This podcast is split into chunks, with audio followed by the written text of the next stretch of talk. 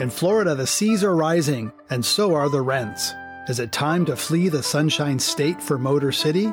Climate One conversations feature oil companies and environmentalists, Republicans and Democrats, the exciting and the scary aspects of the climate challenge. I'm Greg Dalton.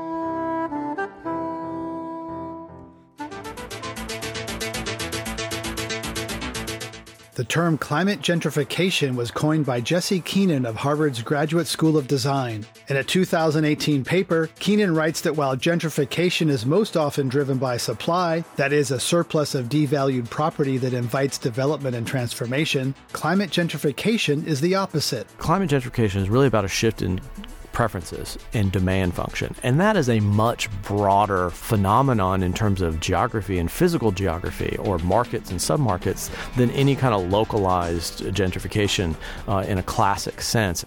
In other words, as people are attracted to areas of lower vulnerability, developers see an opportunity to make a killing.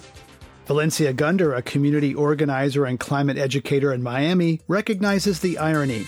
She tells us that in the city's earliest days, Haitian, Bahamian, and Caribbean immigrants were barred from living in the Tony beachfront areas. Black people had to live in the center of the city, which is different than most America because usually low income black communities are in lower lying areas. And so everything they did that they thought they were doing to hurt us actually ended up helping us in the long run. Gunder's family has been in the area for generations, even before Miami was a city. She says that Miami's history of marginalizing its black residents goes back to its beginnings as a tourist destination. So, historically, when Julia Tuttle and Henry Flagler came to South Florida to create the now formal Miami, they wanted to create this tropical paradise that the snowbirds could come from the north in the winter time when the rest of the country is frozen um, to have this tropical paradise and you don't have to leave the country for, for. So when they started to build Miami, they were building it to be a tourist attraction. They never had the intentions for it to be a place or a city that it is now. Like it was supposed to be like this seasonal place where people come. One of the first buildings they built was a hotel. Um, so that's what they were building it for. And of course, during um, segregation, Jim Crow, even though they had to go get the Bahamians and the Haitians and the Caribbean folks to build on Miami because they didn't know how to build on the swamp, they would not allow the black people to live on the beach. Black people had to live in the center of the city, which is different than most America because usually low income black communities are in lower lying areas. It's opposite here in Miami. They forced us to the middle of the city. Um, they also built this highway I ninety five straight through our community, and so everything they did, they they that they thought they were doing to hurt us, actually ended up helping us in the long run. Now that Miami is ground zero for sea level rise, the the beach will be underwater. We don't know when, but it's going to happen. Science already proved that. And usually when storms hit, the eye of the storm doesn't come through the center of the city, which is where like Overtown, Allapattah, Liberty City, Little Havana, which are like all of the low income communities um, color all sit in the center of the city. So we don't usually take the bulk of the storm. So they deem us quote unquote weather safe, right? And so now we're starting to see I mean, I've been in Miami 34 years, and some of the things that I see happening in, in inside my community now, I wouldn't have saw 20 years ago. So it's it's it's interesting because we were forced to live in these areas and now we're being forced out of them. And what's happening there? There's a billion dollar development uh, in in Little Haiti. I've read about uh, Peter Ehrlich and other developers moving into that because they see the future, the desirability of the higher ground, more hurricane safe, as you said. Mm-hmm. So what's happening as people are starting to realize that sea level rise is soon, if not and now, in Miami. Right. So, a few. Well, the science says that we're going to get six feet of water. Little Haiti sits eight feet above sea level rise. I know that's not high for most Americans, but that's high for a Miamian. I always have to tell people that. Once the water comes in, Little Haiti will be beachfront property. Bottom line, it's going to be beachfront property. It's going to be the new shore, and if that happens 50 years from now, 60 years from now, that's what the reality is. So it's become like the new or the hottest toy on the shelf, Little Haiti. So yeah, that's where the Haitian community settled when they came into Miami. Just like how our Cuban population went to Little Havana and our Dominican population went to Little, I mean Allapattah and our Bahamian communities in Coconut Grove. That's just what they did, and they made their own community. They put, they brought their culture, their food, and their families there. And but it does make them extremely vulnerable for many reasons. One, because it's going to be beachfront property, so it's prime real estate. Secondly, it is 10 minutes away from the airport. It's 10 minutes away from the beach, the existing beach now.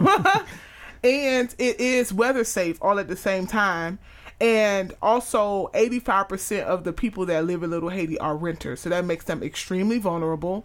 And the median household income last I checked was between eighteen to twenty thousand dollars. So people are living in extreme poverty. Then you have their immigration status to make them even more vulnerable. So it makes them extremely vulnerable. So even bringing in a medium sized development would shift that entire community. So a massive development like Magic City or Legion East or it's so many it's because it's four of them coming into little haiti it's not just magic city magic city is just the largest one people can't survive that so what what what does that mean? Does that mean that uh, what, what would you like to happen? Because some people would say that investment coming into an area can be helpful, create jobs, create. If you do, for those who do own property there, it'll increase their property values. So are there some people who are winning and some people who are getting pushed out? Well, it's some people who are winning, but not the Haitian community. The Haitians are losing as a community. They're losing in this fight. Um, I'm not against development.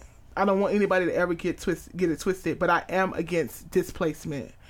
Now, I do know of models around the country where you have more inclusive development that's happening, like co ops are included, um, low income housing, workforce housing, um, community benefits agreements that would secure jobs and educational opportunities to help build those communities up, right? Um, I'm in fear that that is not happening with the Haitian community here in Miami.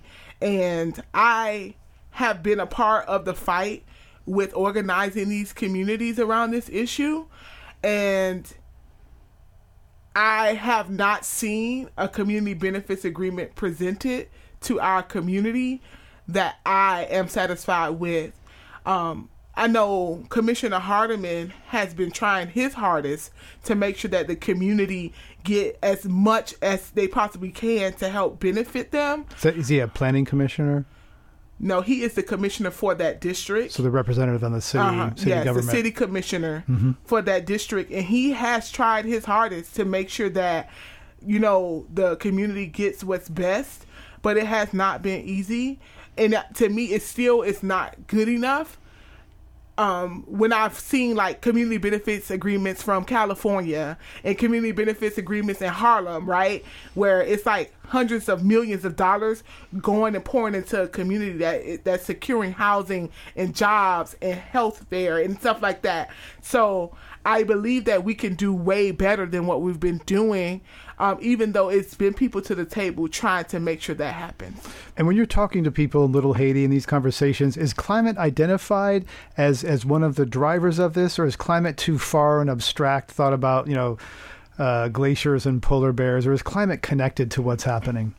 Well, a few things. One, especially in the Haitian community, most of them are climate refugees already from the earthquake and mm. the, the um, hurricanes that happened in Haiti. Mm. So that's a thing. Most mm. of them are climate refugees. So mm. climate is already tied to them every day. It's not like a conversation you have at the table at home because climate and climate change is something that they've been dealing with for a long time. They grew up on the island, right?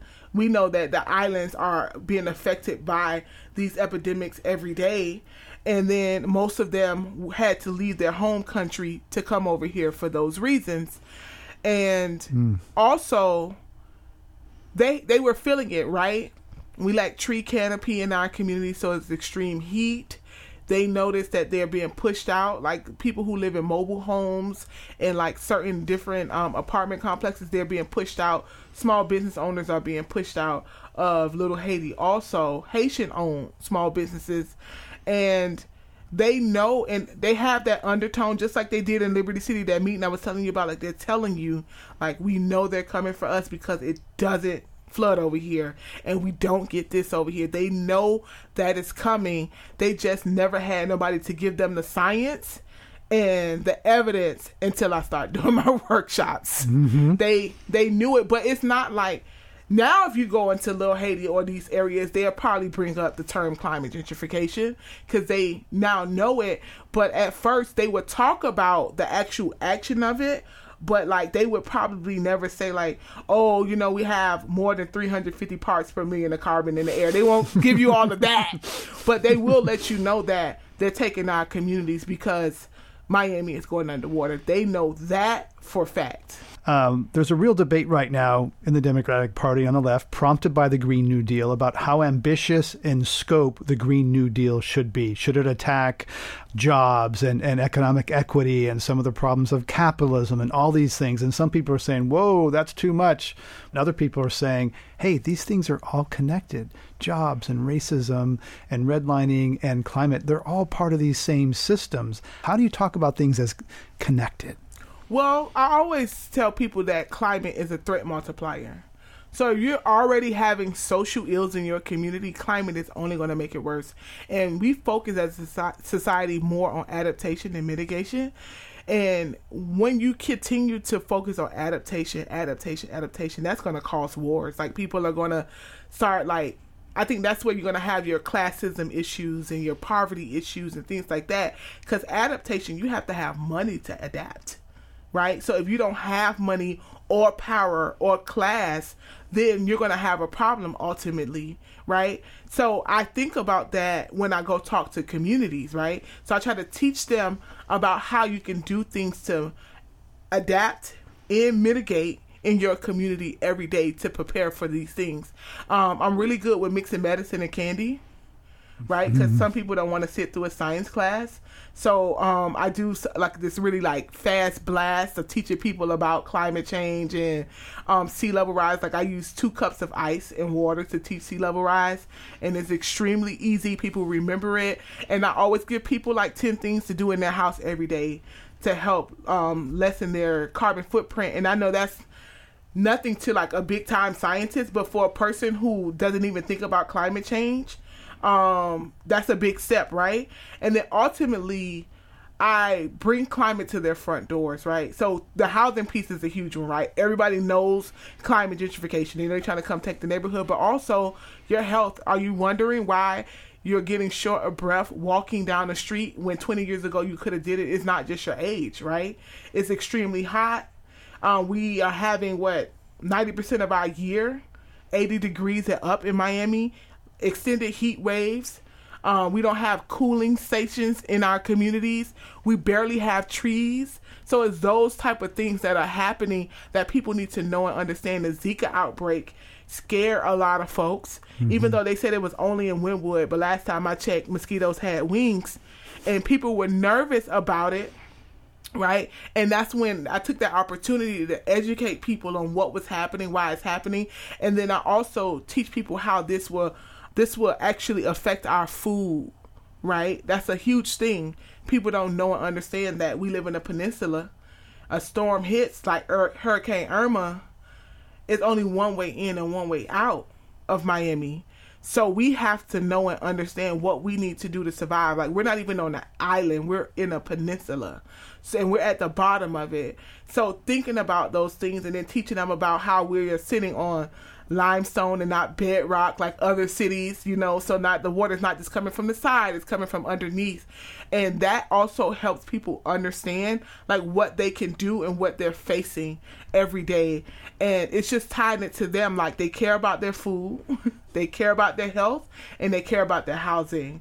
And those are the three things that I usually tie climate to to make them understand and care. And that usually is what people love to see me coming in to talk about and discuss because they want to see how they can survive this thing that's going to happen to our city. Valencia Gunder, a climate change educator and founder of Make the Homeless Smile in South Miami. You're listening to Climate One. I'm Greg Dalton. Coming up, Gunder takes us on a walking tour through Little Haiti and explains why it's ground zero for climate gentrification. Because it's no little Haiti unless you have Haitian people with Haitian culture. So they are literally wiping it away little bit by little bit. When Climate One continues.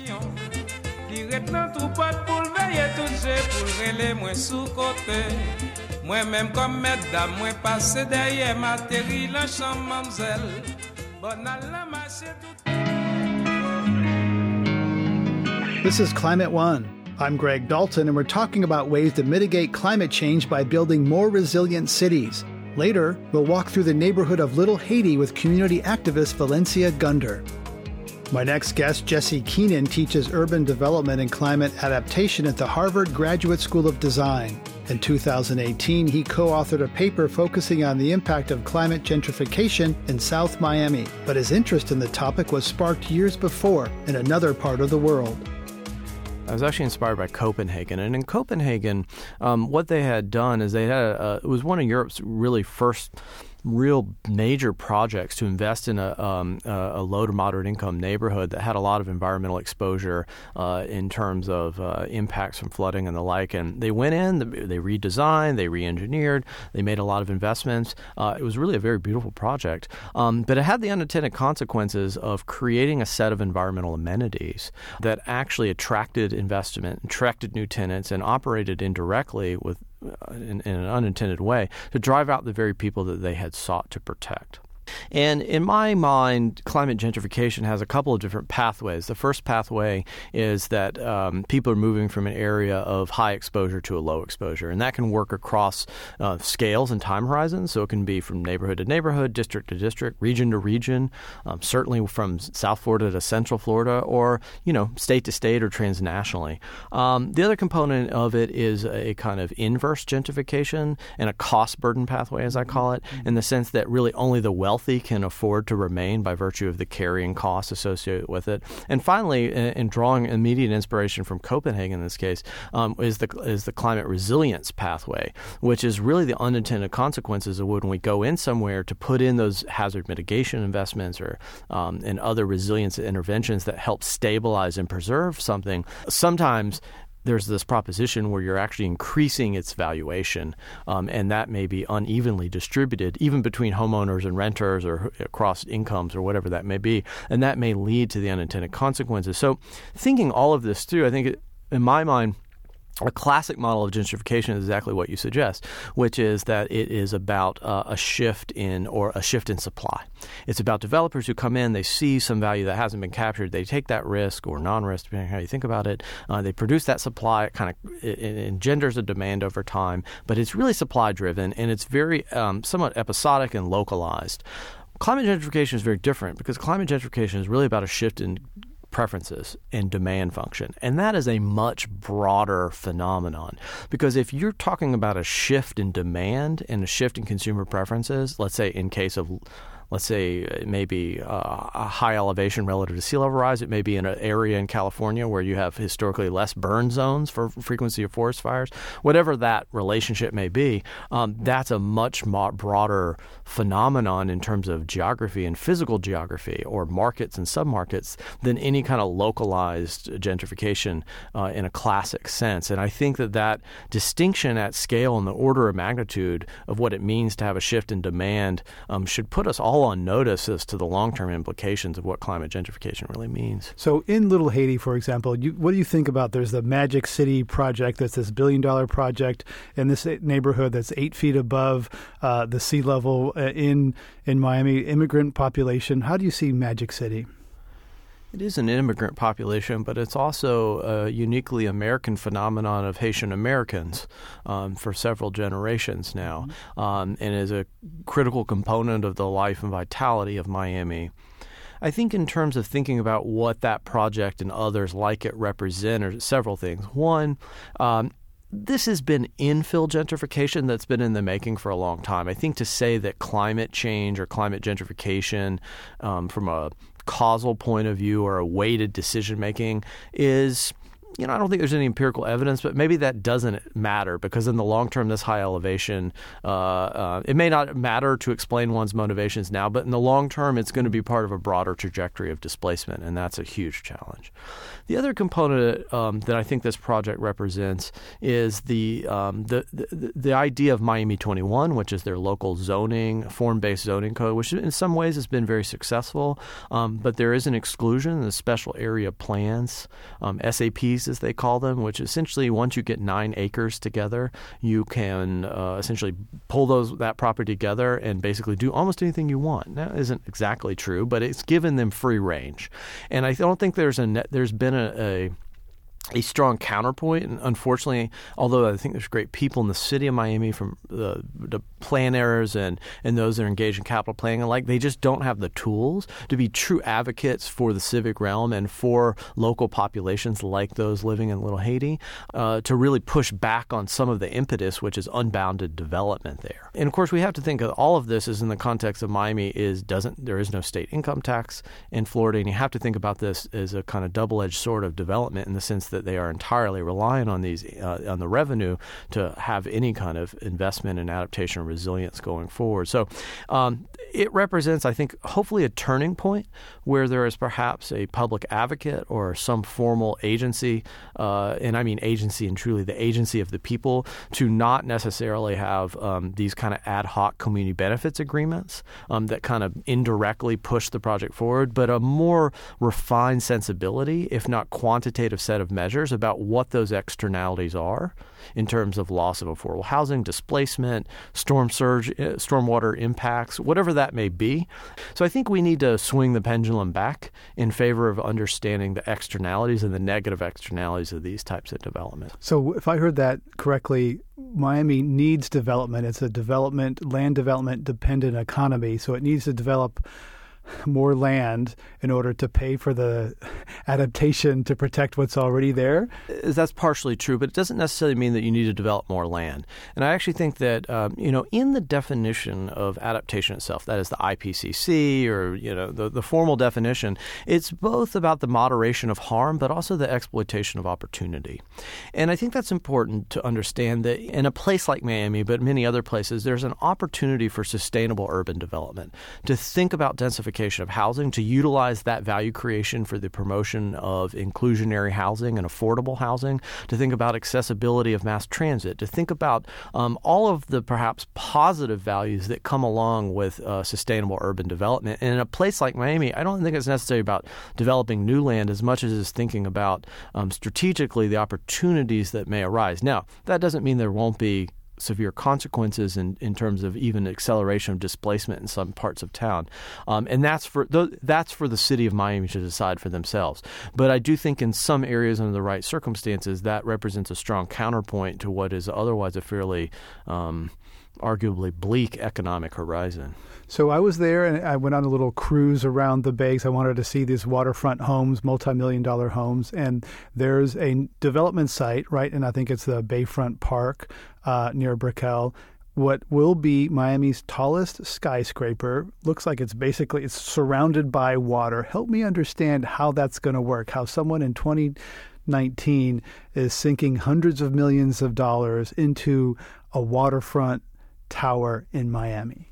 Well, the engineering um, is of a certain degree of maturity, particularly as it relates to resilience engineering, which is one of the categorical components of, of, of resilience in purely descriptive terms is that you can build an island anywhere. You can largely service that island. The question is, how does that connect ur- urbanistically? Mm-hmm. How do people benefit? How do tenants get there, right? So if the streets are flooded, um, I mean, just intermittently flooded from inundation event, not necessarily sea level rise, um, if you can't get the um, adequate power distribution there, you know, whatever those service deliveries may be, of which you may be um, dependent entirely or partially on, um, that will be the ultimate metric um, from which success within the useful life of that tower will be determined. Because this is what we have to think about: um, is that you know you're building a building that has a useful life exceeding well should exceed arguably hundred years. Um, in hundred years, where will that be? And and from an expected value, that is probability times future value. What is the impairment on the value of that asset from an investment point of view, um, I would think it would be significantly impaired. And you've written that potentially planners and developers, you asked the question whether economically and ethically it's desirable for buildings to have a shorter useful life. Should we be thinking about buildings that last 10 years rather than 30 years? Because we don't know what the waterfront future holds in this country. Yeah, I think is an interesting analytical um, uh, counterpoint to the idea, and certainly this has been the, within the realm of experience of human settlement for thousands of years, is thinking about degrees of permanence, durability, and capital investment, and the extent to which shorter useful life assets or buildings may actually be a superior outcome. Now, that doesn't mean we have to compromise the quality of housing or compromise people's life and safety or public realm. Um, not at all. Actually, I think there's some points, uh, some strong design elements to the contrary. Um, but it does help us think about not just the idea of building codes and buildings as a kind of re- reliability or resilience functionality, but actually thinking about land use. And I think that's the conversation we need to have is not necessarily about the buildings themselves, but what is a responsible allocation of land resources going forward. And you've also said that safety is the foundation of professional license. So, do planners and architects have a ethical responsibility to, to say, like, look, you know, I'm not going to build that project because the developer might get their money out and be gone before climate impacts come? But is it do planners and architects say, look, that's not an ethical project because of what will happen to that? Well, I would draw. Um, I would actually say it's architects and engineers, less so with planners in terms of their professional licensure. But I think it's not so much about the ethics, and I, I think the ethics can play a part of it for sure. But it's actually about their own professional liability, uh, right? And that's who a gets different. sued for what? Okay. That's right. And the standard of care, particularly which is determined really entirely by your local peers and local practice, um, is you know in some cases there may very well be circumstances where this is an inordinate risk, um, and uh, it may not be one that you can manage or insure for, and that very well may dictate your capacity to deliver services. And also, by the way, it also may really fundamentally challenge your own professional ethics. And I think for the AIA and others, that is the American Institute of Architects and others, um, there is very much an, an emerging movement uh, for a number of years now in both adaptation and resilience context um, to think about uh, that interface between professional ethics and, and, and, and the environment. That was Jesse Keenan, professor of climate adaptation and urban planning at Harvard University's Graduate School of Design. You're listening to Climate One. I'm Greg Dalton. Earlier, Valencia Gunder told us about the very real effects of climate gentrification felt by Miami's poorer communities. I wanted to see its impact for myself, so we headed out for a walking tour of Little Haiti. The neighborhood will be transformed by the coming of the billion dollar Magic City Innovation Project. So right now we're on Northeast 2nd Avenue and 59th Street in Little Haiti, which is like Little Haiti's downtown. We're standing right in front of the um, Caribbean Marketplace, which is attached to the Little Haiti Culture Arts Center. It's surrounded by Haitian-owned businesses, small businesses, and things like that. Um, colorful. Yeah. Um, you can hear the Caribbean music. You can smell the Caribbean food. You see the Caribbean folks here being great. So we're, we're looking at some uh, storefronts, uh, recently closed storefronts. What are they? What used to be there? What happened? So they were small business um, businesses, Haitian-owned businesses that used to be there. A few months ago, they were all evicted at the same time. They all closed their doors on the same day. They tried to fight it um, as a community. The community tried to step up, but they just could not do it because the building is actually owned by somebody else. They could not. They can't afford to stay there, and quite honestly these new developers and investors don't want those type of restaurants or businesses in our commu- their community now. But that is something that the people of little haiti or just communities of color come to little haiti for in the first place right? The culture mm-hmm. the fact that we can get haitian food here get haitian culture here and honestly they're taking it away they're stripping it away so little haiti won't even be little haiti anymore because all of the businesses are leaving and all the culture is leaving and all the residents are leaving. So what's happening is um, we're starting to see transients, um, northeastern folks moving down to Miami. We're starting to see a lot of tech industry coming to Miami.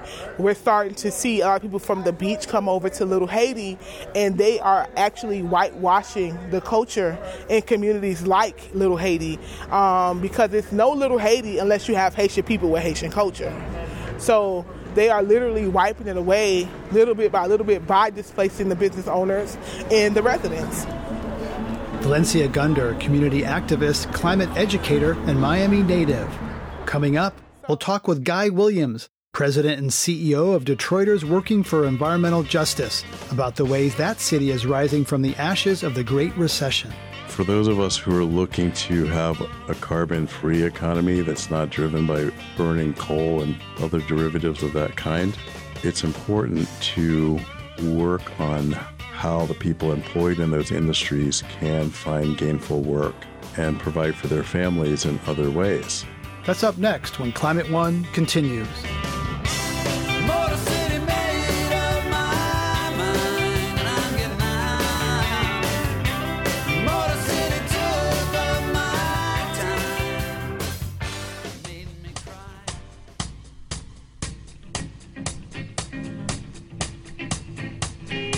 This is Climate One. I'm Greg Dalton, and we're talking about the effects of climate change on two cities.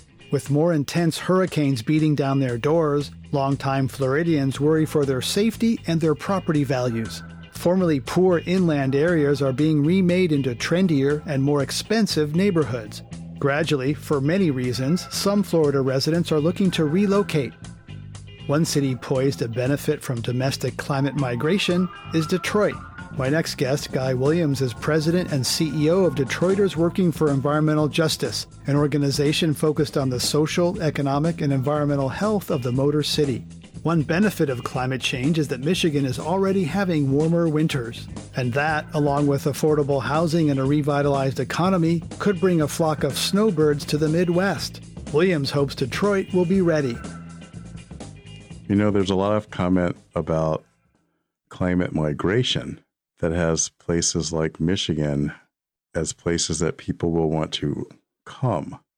The challenge, I would say, that those of us who are here now and who are activists on climate are concerned about is how are we really poised as a city and a region to deal with climate change and maintain, or if best case, improve quality of life conditions. My organization, Detroiters Working for Environmental Justice, is part of some different research going on, for example, about the impact of heat on housing and the residents of different types of housing. We know that the storms that are changing nature and becoming more frequently and much more intense are expanding the level of flooding in our region, things of that nature. So we would love to have people coming here and helping be here and join in the prosperity that's possible in the city. Yet we have things to take care of first before you know it's going to turn out the best. I was uh, in Detroit a, f- a few years ago uh, with my family and saw what's happening the, the gentrification, you know, young white couples pushing a stroller around. We had dinner downtown and they said the food came from an urban farm a mile away where uh, there was a farm where there had been housing that had been, I guess, torn down uh, when, when a lot of people left the city. And I've often said that if, you know, young people say, What should I do in a climate future? I look at Detroit and say, It's a growing city. There's affordable housing. There's access to fresh water. They'll have milder winters. How does someone working on this in Detroit respond to an outsider like me saying something like that about Detroit? Well, as I started the train of thought earlier, we're very concerned about the future of Detroit residents who are here now. The level of, of poverty, the challenges with our education system, the difficulty for residents to access the abundant land that's available. There's a sense that the resources that are coming today are not really benefiting the whole city broadly. On a positive note, there's been a very um, powerful body of work just recently completed by the city's Office of Sustainability and our organization was very vital to the planning and community engagement around that document. It's called the Detroit Sustainable Action Agenda. And one of our primary goals, which I feel we achieved, was to build the visioning in this first blueprint for city government from voices from the neighborhood level.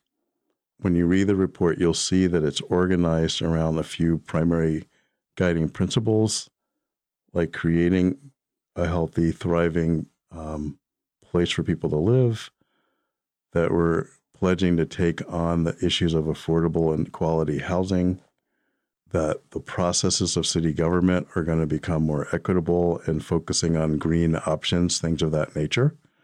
Mm-hmm. So it's only been out a few weeks, yet um, it's these kind of frameworks that I feel hold a lot of promise for creating a different way of operating in the city that will support the people who are here now truly and fully accessing all the abundance that's here now. One positive thing that happened recently is Detroit Renewable Power, a very interesting name. Uh, the city's decades old and controversial solid waste incinerator uh, shut down. Uh, I remember driving by that and seeing that, you know, big incinerator north of downtown, near downtown. Uh, was that a big win? Oh, absolutely. It's a big win for most of us. As often is the case when there's a transformation in the, the economy, there's a challenge initially at people who end up becoming unemployed, needing to find other places to work. And such is the mm. case, I believe, for many folks who were working at the incinerator, we call it. However, the location of it, the repeated violations of the permit that exists or the set of permits that were existing, even on the best day, the lack of protection that those permits would afford people all were reasons that many of us have worked for for several years, some since even the 80s before it was built.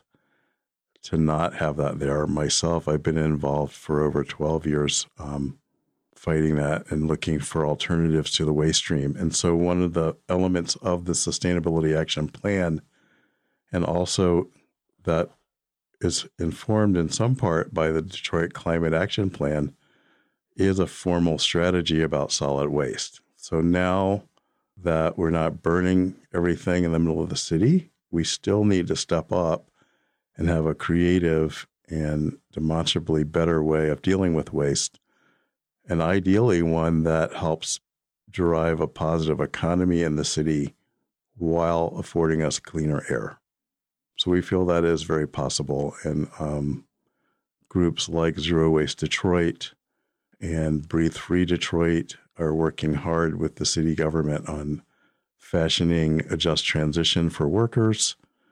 And what do we do about recycling and bringing in businesses that can manufacture clean product process with some of our waste stream, things of that nature. And let's not leave out uh, composting. There's a lot to be said about that. You mentioned a just transition. What's the vision for a just transition in Detroit? Well, the vision, I would say, is still being built.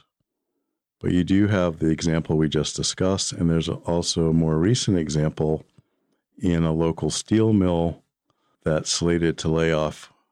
I don't know if it's permanently, but certainly for several months, lay off a couple hundred people.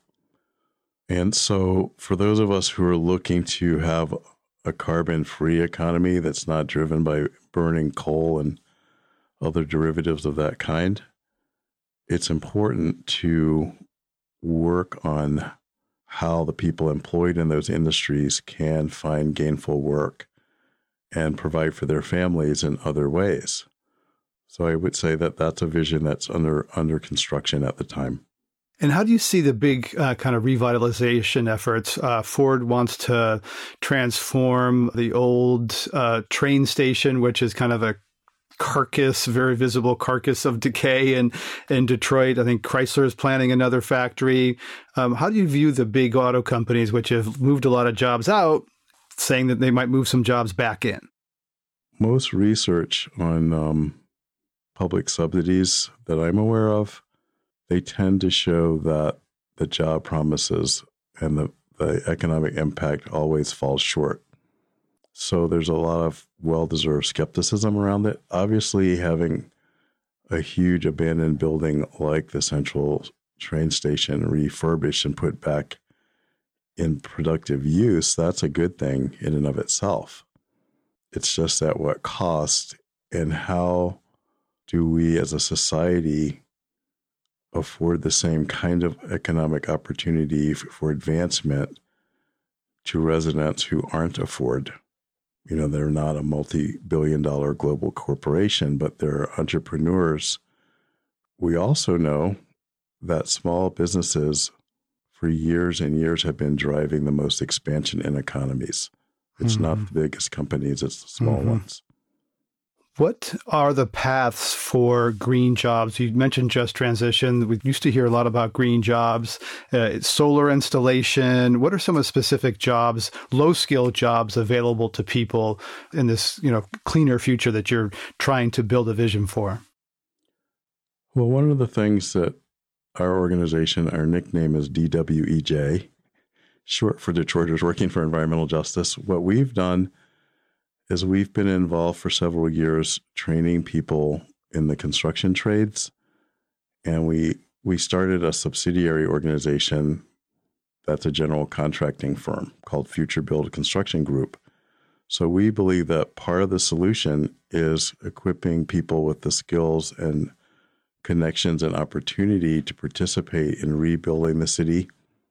Construction has a very strong path to grow in the city of all kinds residential, commercial, and the major infrastructure partners alike. So that's one area where not only can people gain employment, we would hope that in the transformation to a more green economy that those jobs would also be working on homes that are more energy efficient, that they have low toxic constituency in the parts, and we're doing more reusing of building material through deconstruction, and um, that also helped address the waste stream the mayor has a city climate action plan. Is that a robust document? Is that on target in terms of painting a future for Detroit to adjust to this influx of jobs and make sure the, the gains are distributed equally and prepare for you know, a future with more people and a, a different kind of future?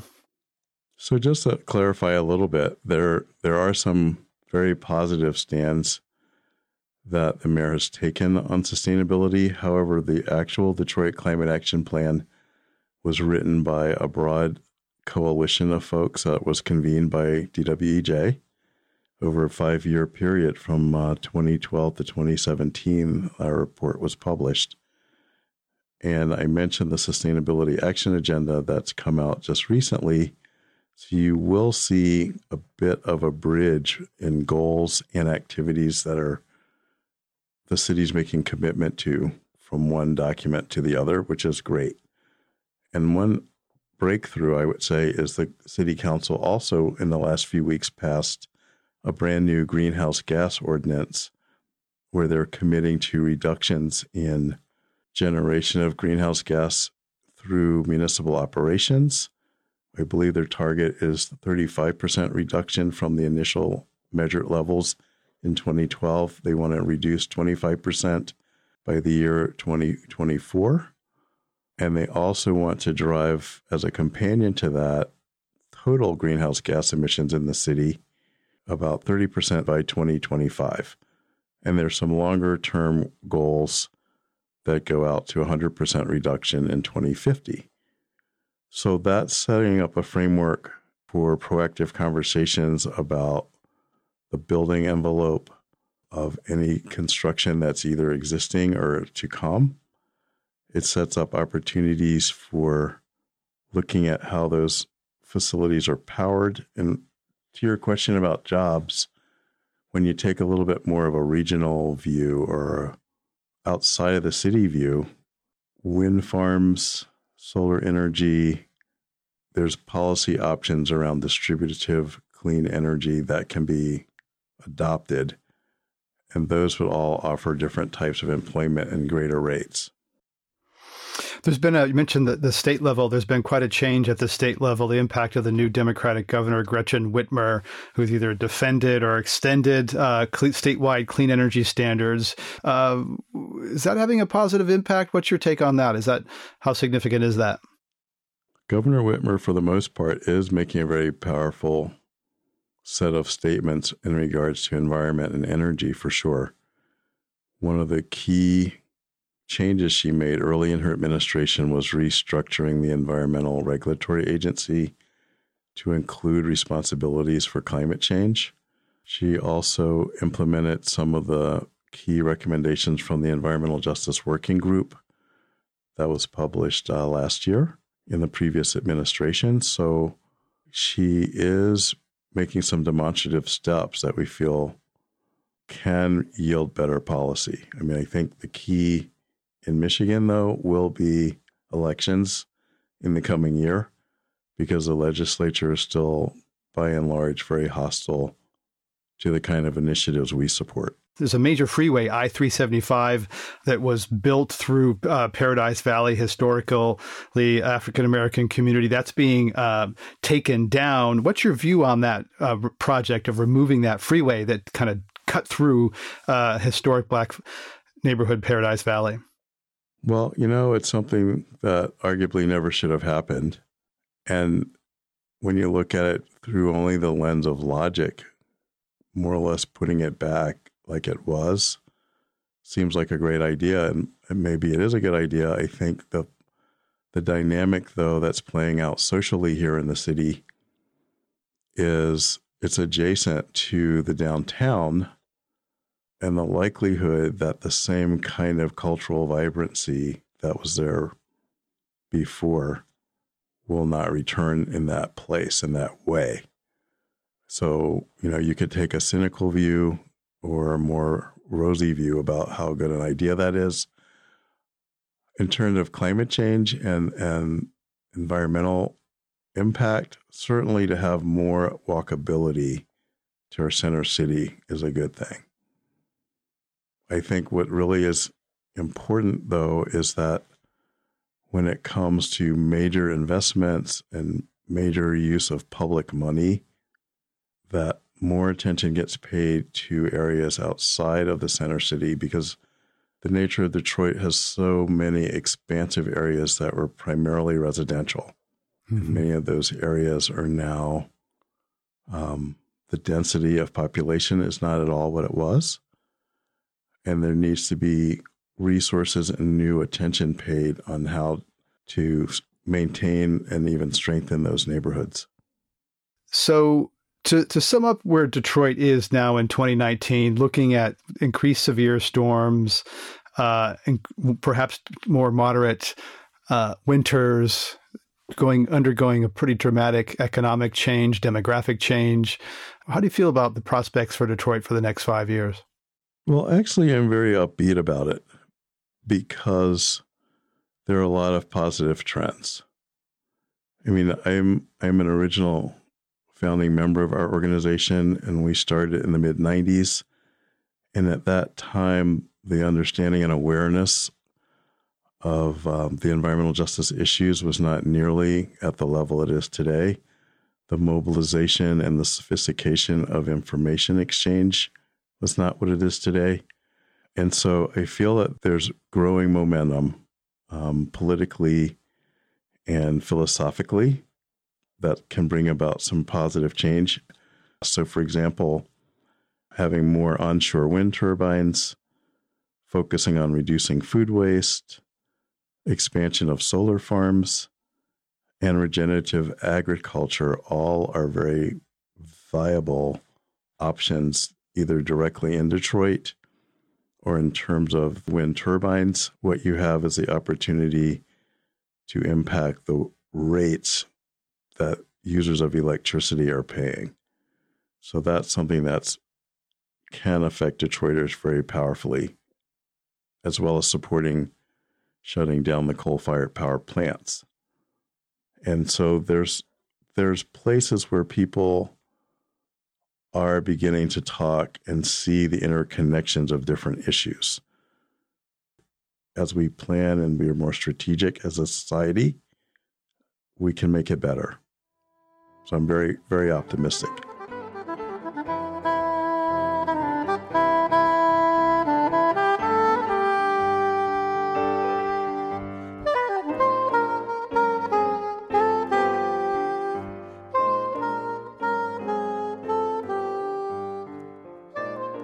I'm Greg Dalton. On Climate One today, we've been talking about the future of Miami and Detroit, two cities facing two different climate futures. We just heard from Guy Williams, President and CEO of Detroiters Working for Environmental Justice. My other guests were Miami climate educator Valencia Gunder and Jesse Keenan of the Harvard Graduate School of Design. To hear more Climate One conversations, subscribe to our podcast at climateone.org. Please help us get more people talking about climate by giving us a review wherever you get your podcasts. Kelly Pennington directs our audience engagement. Tyler Reed is our producer. Sarah Catherine Coxon is the strategy and content manager. The audio engineers are Mark Kirschner, Justin Norton, and Arnav Gupta. Annie Chelsea edited the program. Dr. Gloria Duffy is the CEO of the Commonwealth Club of California, where our program originates. I'm Greg Dalton.